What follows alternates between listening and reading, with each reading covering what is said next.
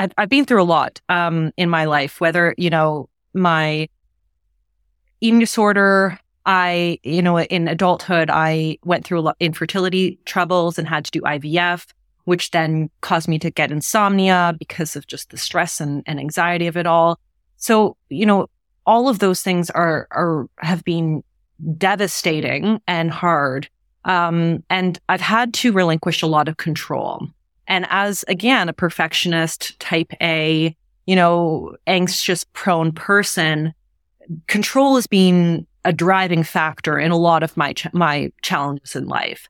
Um, and so I think motherhood, um, has softened me and forced me to let go of a lot of control.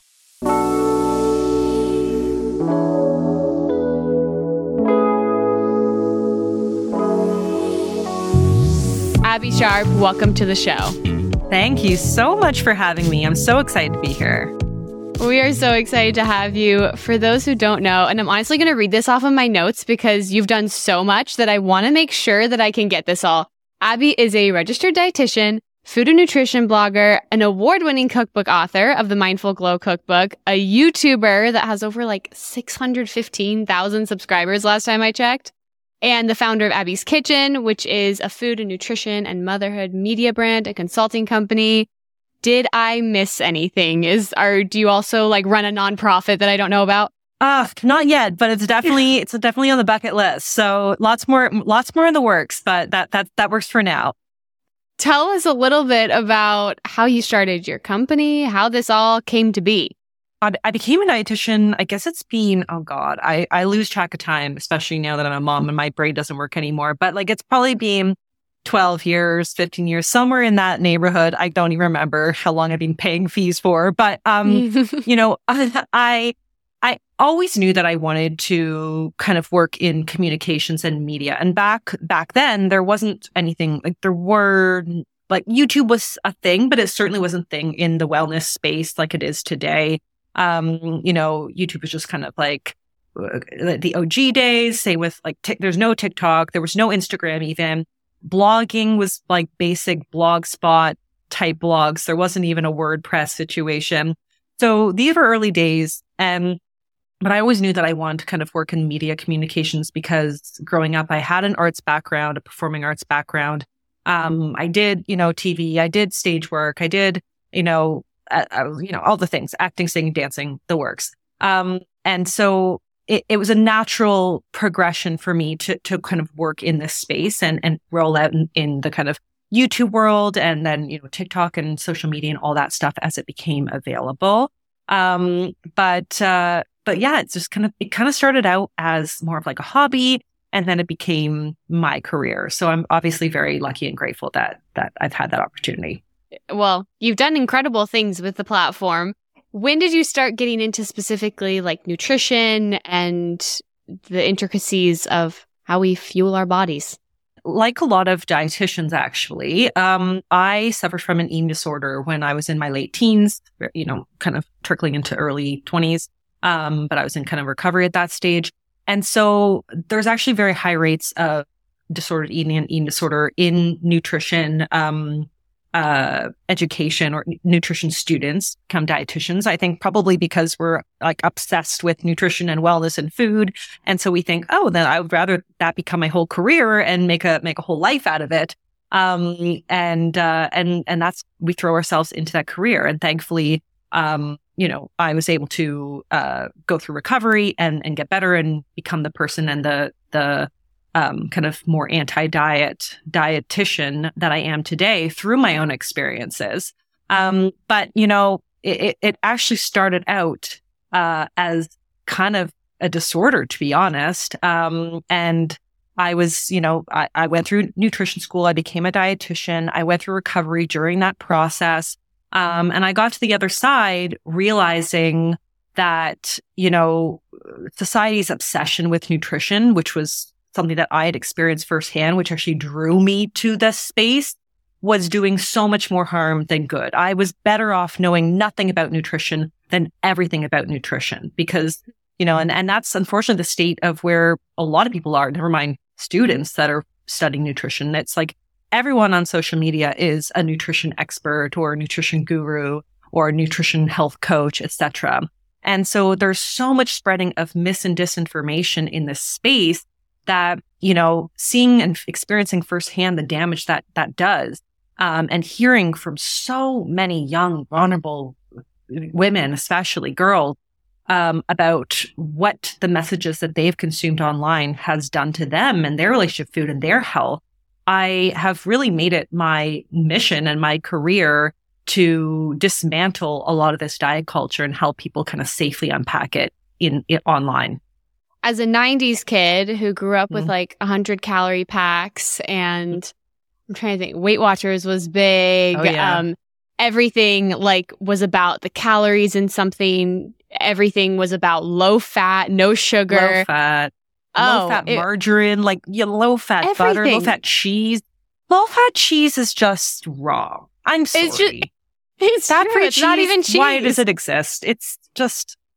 I couldn't agree. No, and I mean the things we used to eat in the name of health since watching your videos and since myself trying to become more educated in my nutrition, I'm just like, why did I ever put myself through that? And mm-hmm. I love that you just go through these fads, these trends, and you just go down to the science of them and mm-hmm. like help us all understand them from an actual scientific perspective.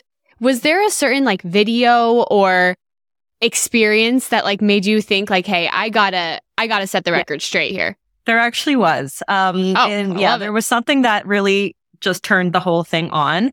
Okay. Um, but basically, I don't know if you're familiar with Freelee the Banana Girl.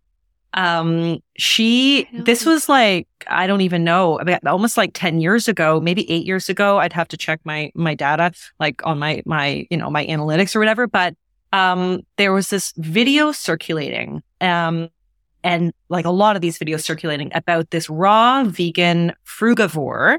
Um, and a, a, frugivore is a veg, a vegan, but only eats fruit. So really focusing high carb, no fat, no protein, just mass amounts of fruit. And there's a lot of TikTokers now who are also in that, in that space.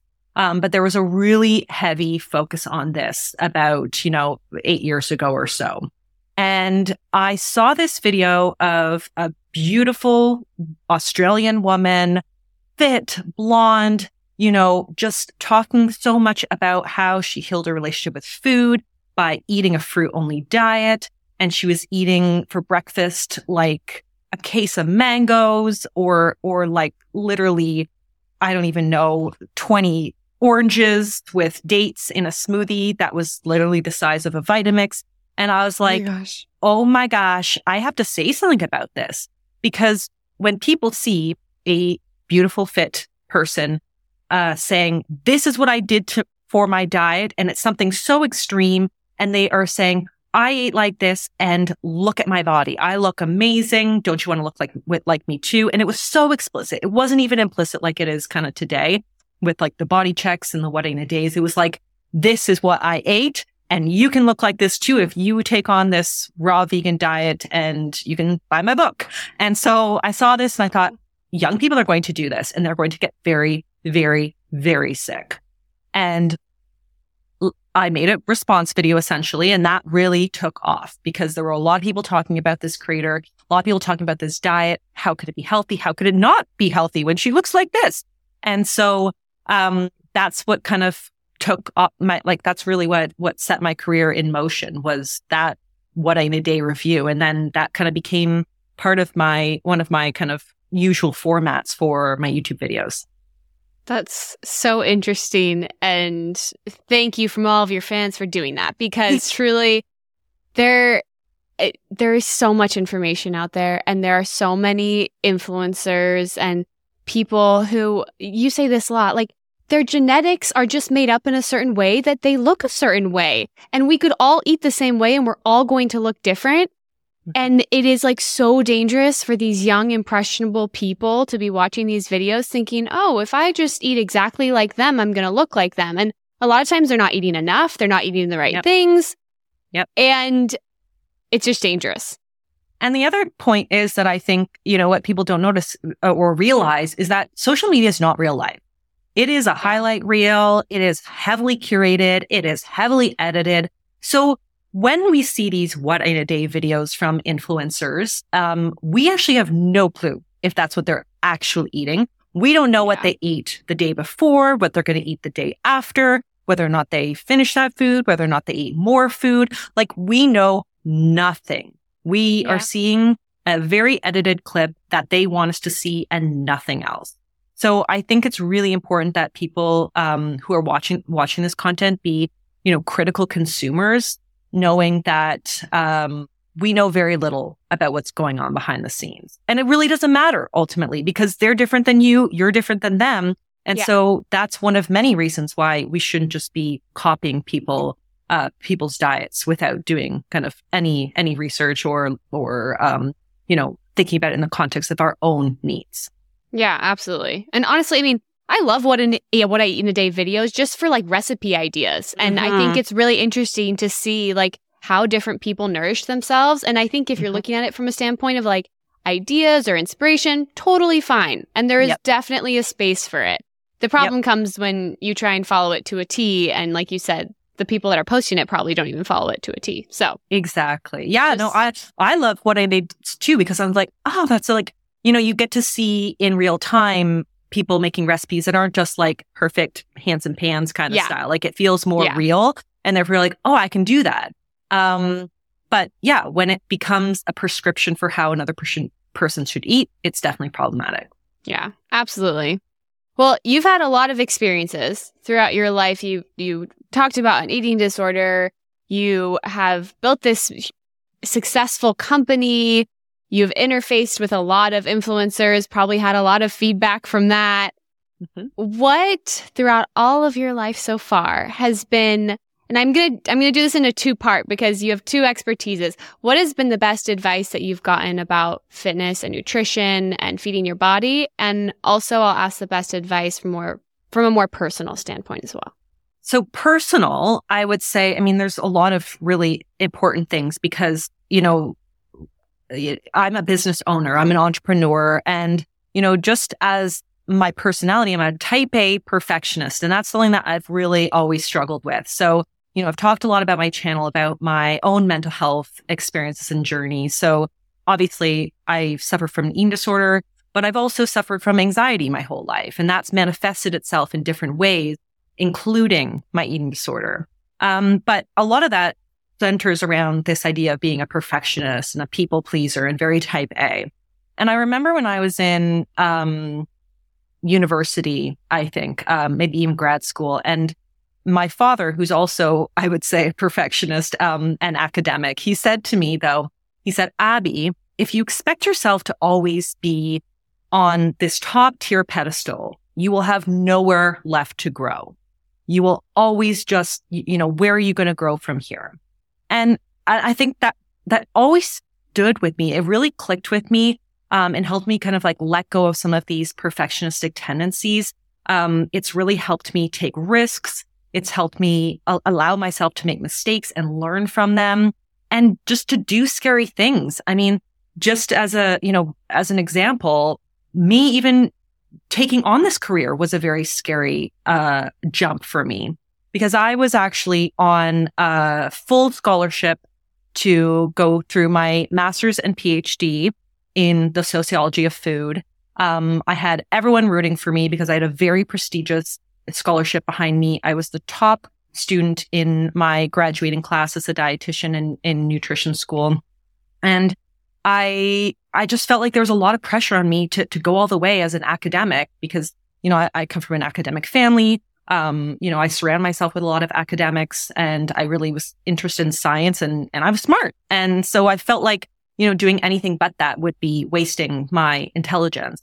But I was so, so miserable. Like I really was. I would cry every day. The, I just, I hated what I was doing. And so I took a very scary leap one day uh, to turn my hobby blog, which was a, you know, a food blog at the time and quit school, quit my grad grad program, which meant paying back all my scholarships and all of that stuff, and um, and go into this full time and, and jump into being a blogger and a vlogger full time, even though I had no clue what I was doing.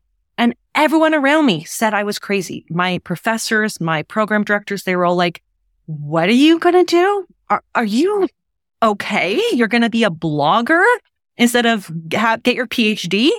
And, um, and I just had to stick to my guns because I knew that I was driving myself into the ground with these tendencies to just please everybody else but myself. And so, yeah, what my father had said to me just really has always resonated whenever I'm having kind of getting stuck in these perfectionistic thought patterns and, and behaviors. Um, and I just remind myself that, you know, you know, I'm human and I'm going to make mistakes and, and that's just part of the, part of the, part of the deal. And at the end of the day, like people, people, the world goes on and I still have a job and I still have a family that loves me and I still have a roof over my head and my kids are happy and healthy. I must be doing okay. So, you know, it's definitely helped me not sweat the small stuff. The best advice you've gotten about fitness or nutrition or balance mm. in your life in that aspect? I was so, so lucky that when I was doing my undergraduate degree in nutrition, I had an amazing mentor named Jackie. She was also a registered dietitian and one of my professors. And she taught me a lot about, um, about intuitive eating, the concept of intuitive eating. It was not really something we were taught in school. Um, because, you know, for those of you who don't know, intuitive eating is not a diet. It's, it's a, a stepwise framework, um, for helping people to get more in tune with their bodies, true needs and, and, um, practice self love and self care and, um, reject the diet mentality.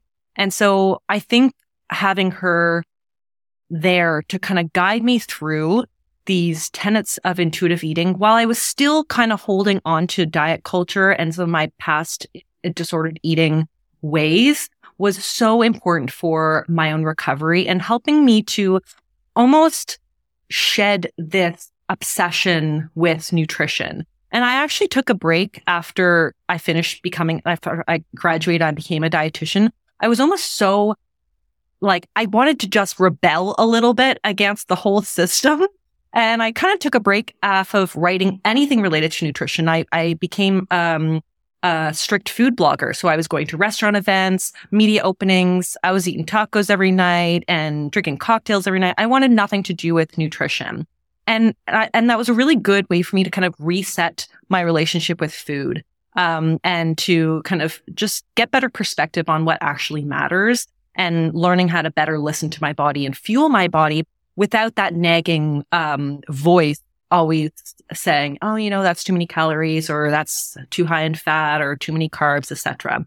Um, so just teaching me a little bit about how to uh, listen to my body was really, really important. And that's something that, of course, now on my own channels, um, has become a really big focus of my work. I love both of those stories, both of those pieces of advice. I, um, I am also quite a type A person. And I feel like sometimes if I don't do it perfectly, it's not even worth doing it at all. Mm-hmm. And mm-hmm. so I mm-hmm. do love that advice because if we were doing everything perfectly, our lives would probably be over because that would just be yeah. the end. The whole point is to grow. yeah. Exactly. Yeah, I know. And life becomes very boring when you try when you when you eventually reach like basically you've got two choices. Life is very boring because you're perfect or you're miserable because you're trying so hard to be perfect. And neither of those seem like very good lives to me. So I've just kind of accepted I'm going to live in the gray and make mistakes and try to have fun in the process. I love that. I love that. Do you have, and this is kind of similar to the best advice you've gotten, but from your perspective, do you have a biggest lesson that you've learned through one of the hardest times of your life thus far? I've, I've been through a lot um, in my life, whether, you know, my eating disorder, I, you know, in adulthood, I went through a lot infertility troubles and had to do IVF, which then caused me to get insomnia because of just the stress and, and anxiety of it all. So, you know, all of those things are, are, have been devastating and hard. Um, and I've had to relinquish a lot of control. And as again, a perfectionist type A, you know, anxious prone person, control has been a driving factor in a lot of my, ch- my challenges in life. Um, and so I think motherhood, um, has softened me and forced me to let go of a lot of control. And, you know, the IVF infertility process was just kind of like the, the introduction to better learn how to, to not be able to control everything because it's like, you know, it doesn't matter how hard you try or how perfect your diet or how perfect, you know, how healthy you are. At the end of the day, I was still not in control of my fertility, or at least that's what it felt like at the time. You know, we, we put the money into the IVF and I did the work and I did the acupuncture. I took the supplements. I took the drugs. I was there every morning. And it was like, I still wasn't getting pregnant.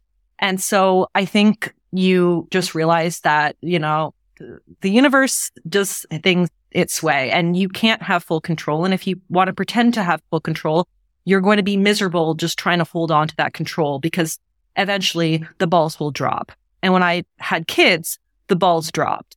And I, you know, used to be a very, very, um, uh, very organized, always on top of everything, always on the A game. And then I had two kids and my team can attest to this that I, a lot of things just, my brain doesn't function the same way anymore. And there's just so many, so many things that I'm trying to juggle. Um, and I just had to kind of let go of, of that, that need to control every single little aspect of my business, of my kids, of my life, etc. And my body is as, as well. So, you know, I, I, I just kind of had to, enough is enough is, you know, good enough is good enough, basically, is what I've come to realize in, in a lot of this. Um, and it's just been really good for my mental health to come to that realization because I've been able to relinquish a lot of pressure that I used to put on myself to do everything perfectly, to be the best mom, to be the best wife, to cook the most elaborate meals. Now I'm like, whatever, we can Uber or like we can throw a rotisserie chicken uh, in the microwave and that'll be good. That'll be great. And and I feel good about that. Um, so yeah, I mean, I, I, not everyone can obviously like just have kids to in order to re- help themselves relinquish control, but I do think that um, coming to that realization earlier on in my life would be very, very, very helpful. Yeah. Hey, and the kids will still survive with the takeout. Yeah, and they're good. They don't care that like my kids. They're not going to think any different of me if I give them a rotisserie chicken versus bust out my Ina Garten book and roast one from scratch. Right. So at the end of the day, the, the, kids will be all right.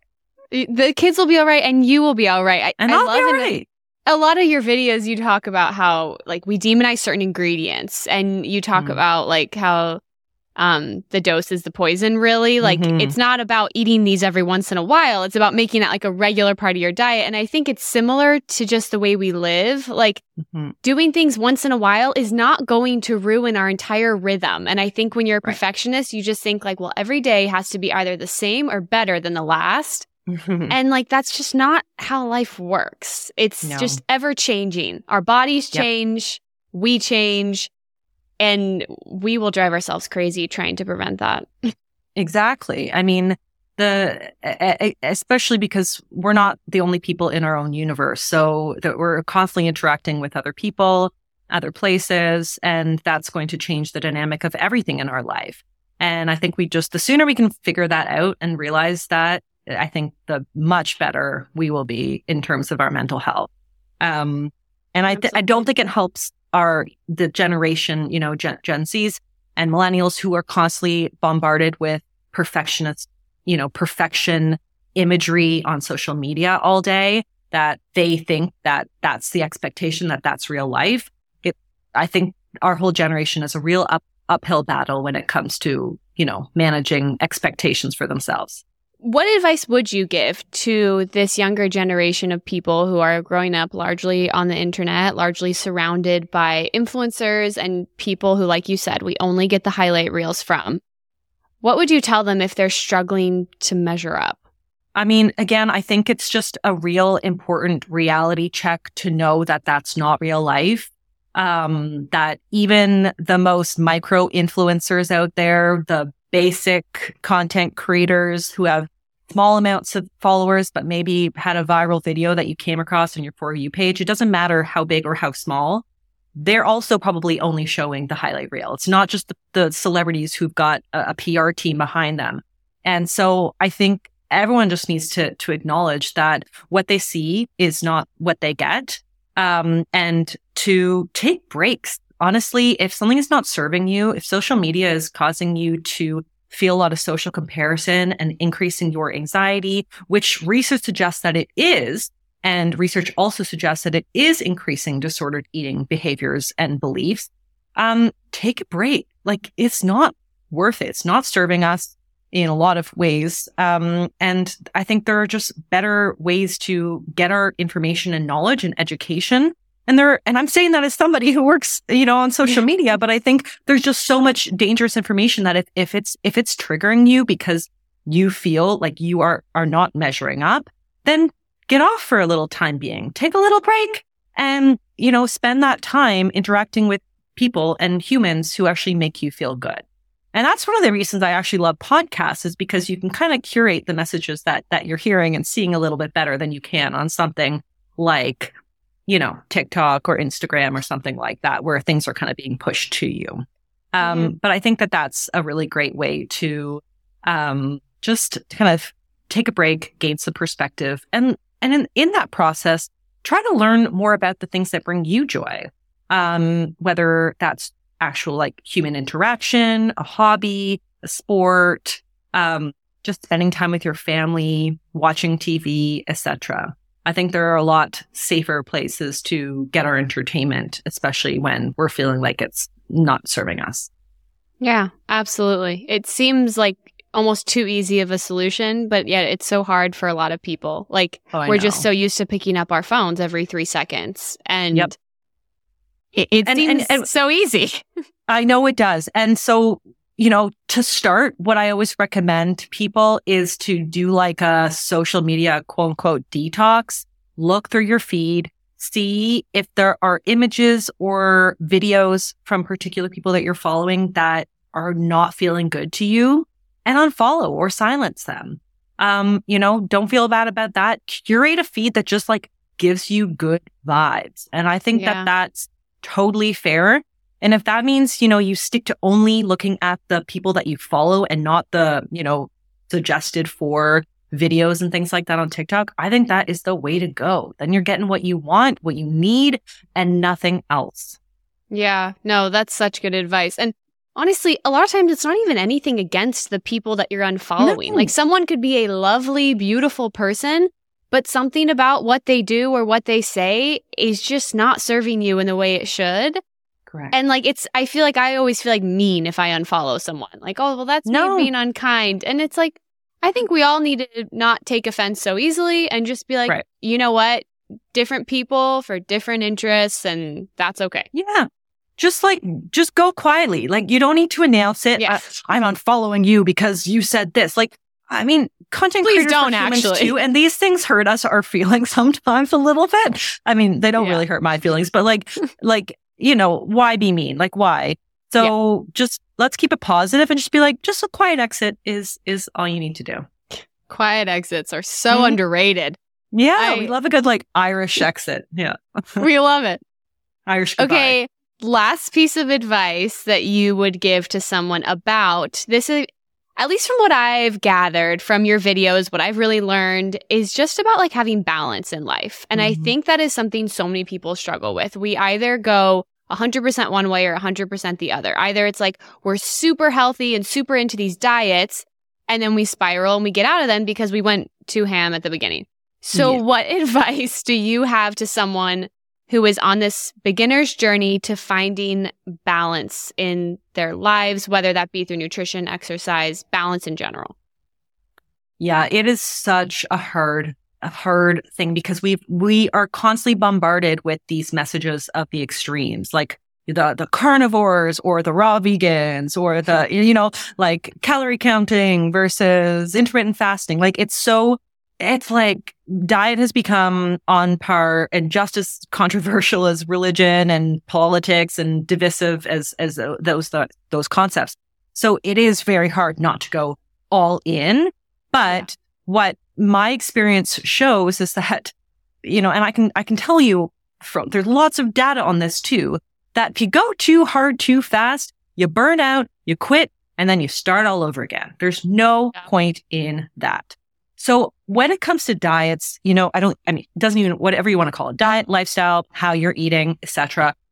I always say, if you can't picture yourself doing this for the rest of your life and be really honest with yourself, you shouldn't even start it. There is no point in taking a diet where you're like, why do we have to do this for 30 days? If a diet says it's only 30 days or like 20, 14 days or whatever, run. That's going to do nothing for you ever, ever. I don't even care if you have like a wedding coming up. What is the point of that? Like, really? Then you've got a dress that doesn't fit you for the rest of your life that you just spent $300 on. So I say if you can't do whatever you want to do for the rest of your life, don't do it. If you can't see yourself without bread for the rest of your life, don't go on keto. If you can't do without, you know, like cupcakes or whatever, you know, chips or whatever, then, you know, you've got to build those into your day. If you like your coffee with lots of cream, uh, don't let anyone tell you that you need to have a black because you are going to be miserable and you're not going to keep it up. So that's really why I developed my framework called the hunger crushing combo. So this is basically an additive approach to nutrition. It's not restrictive. So we're not taking things away. We're always adding it to the diet. And what this does is it, it takes you out of what we call scarcity mentality and it puts you into the state of abundance where you're not in, we're not constantly thinking about restriction and therefore you're not feeling the need to overeat and binge and throw in the towel and start all over again. The cycle repeats. So if you love chip, no problem. Why don't we add some, you know, fiber, protein, healthy fats? Those are the hunger crushing compound to those chips to make it a more satiating and satisfying snack. And typically what ends up happening here is that we kind of edge out some of the less nutritious ingredients or foods in our day without us feeling like we're restricting ourselves. So, I mean, that's been really helpful for a lot of people. Um, I get a lot of great feedback on the hunger crushing combo because again, people have been dieting and restricting and cutting things out. And now all they need to do is think about, all right, how do I build a balanced meal that's actually going to satisfy me physically and also emotionally as well? I've tried to focus on the hunger crushing combo a lot in my meals and it's so helpful because I feel like you realize that it's not that you're eating like the wrong foods, you're just not eating the right foods, really, if that makes mm-hmm. sense. Exactly. You know? And I think that's, and that's the mind sh- mindset, mindset shift. That's the real paradigm shift that people need to go into that I need to think about what, what are the foods that are actually going to serve me rather than yeah. what are all these bad foods that I can't have? Because we're like teenagers, right? You, you tell us you can't have something. What are we going to do? we're going to do it anyway. We're going to definitely sneak it. We're going to, we're going to like, you know, wear the tube top to, to school and then like take the sweater off. Like, I mean, that's what I did so when I was true. in high school. Yeah. oh, it's so true. Our brains are actually pretty predictable. And I, I think when, when we get scared that we're not going to be able to have something, we want it that much more. Correct. Correct. Yep. And, and even, even just the thought of having to be, of not having something Eh, we see all the time. I call it the, it's called like the last supper syndrome or the last supper mentality where, you know, diet starts on Monday. So the thought of you not having all the things that you want, you go crazy. You binge. Yeah. You're just like, all right, I got to eat all the chips and I got to eat all the ice cream and that, and you just go crazy before the diet starts because diet yeah. starts tomorrow. And so just that thought of restriction is enough to trigger overeating and a binge. Yeah. No, I, I think that's such a beautiful non-diet diet. And I think, yeah. um, it helps a lot of people like heal their relationship with food. Um, yeah. You have shared wonderful wisdom as I knew you would. I was so excited. I'm like, Abbey's coming on my show. uh, this has been a wonderful conversation and I hope, I know that it will help a lot of people. And thank you so much for joining us. We want to be able to support you. And for those who weren't familiar with your work, who are listening or watching, where can they follow you? Where can they go to find out more? Yeah. So I'm at Abbey's Kitchen, um, A B B E Y S Kitchen, um, and on all platforms, TikTok, you know, Pinterest, Instagram, Facebook, Twitter. I don't even know what else. Um, and then it's abbeyskitchen.com and then also at Abbey's Kitchen for YouTube. And I've got tons, like tons of videos. You can search literally anything, anyone. I've probably talked about it. Her videos are wonderful. They are informative and they get down to the science and the facts. So you don't even have to wonder if it's just marketing jargon. Mm-hmm. I would highly recommend everyone watch it. Abbey, thank you so much for joining us. My pleasure. Thank you. And for everyone watching and listening, don't forget to subscribe to The Shift. And thank you so much for tuning in.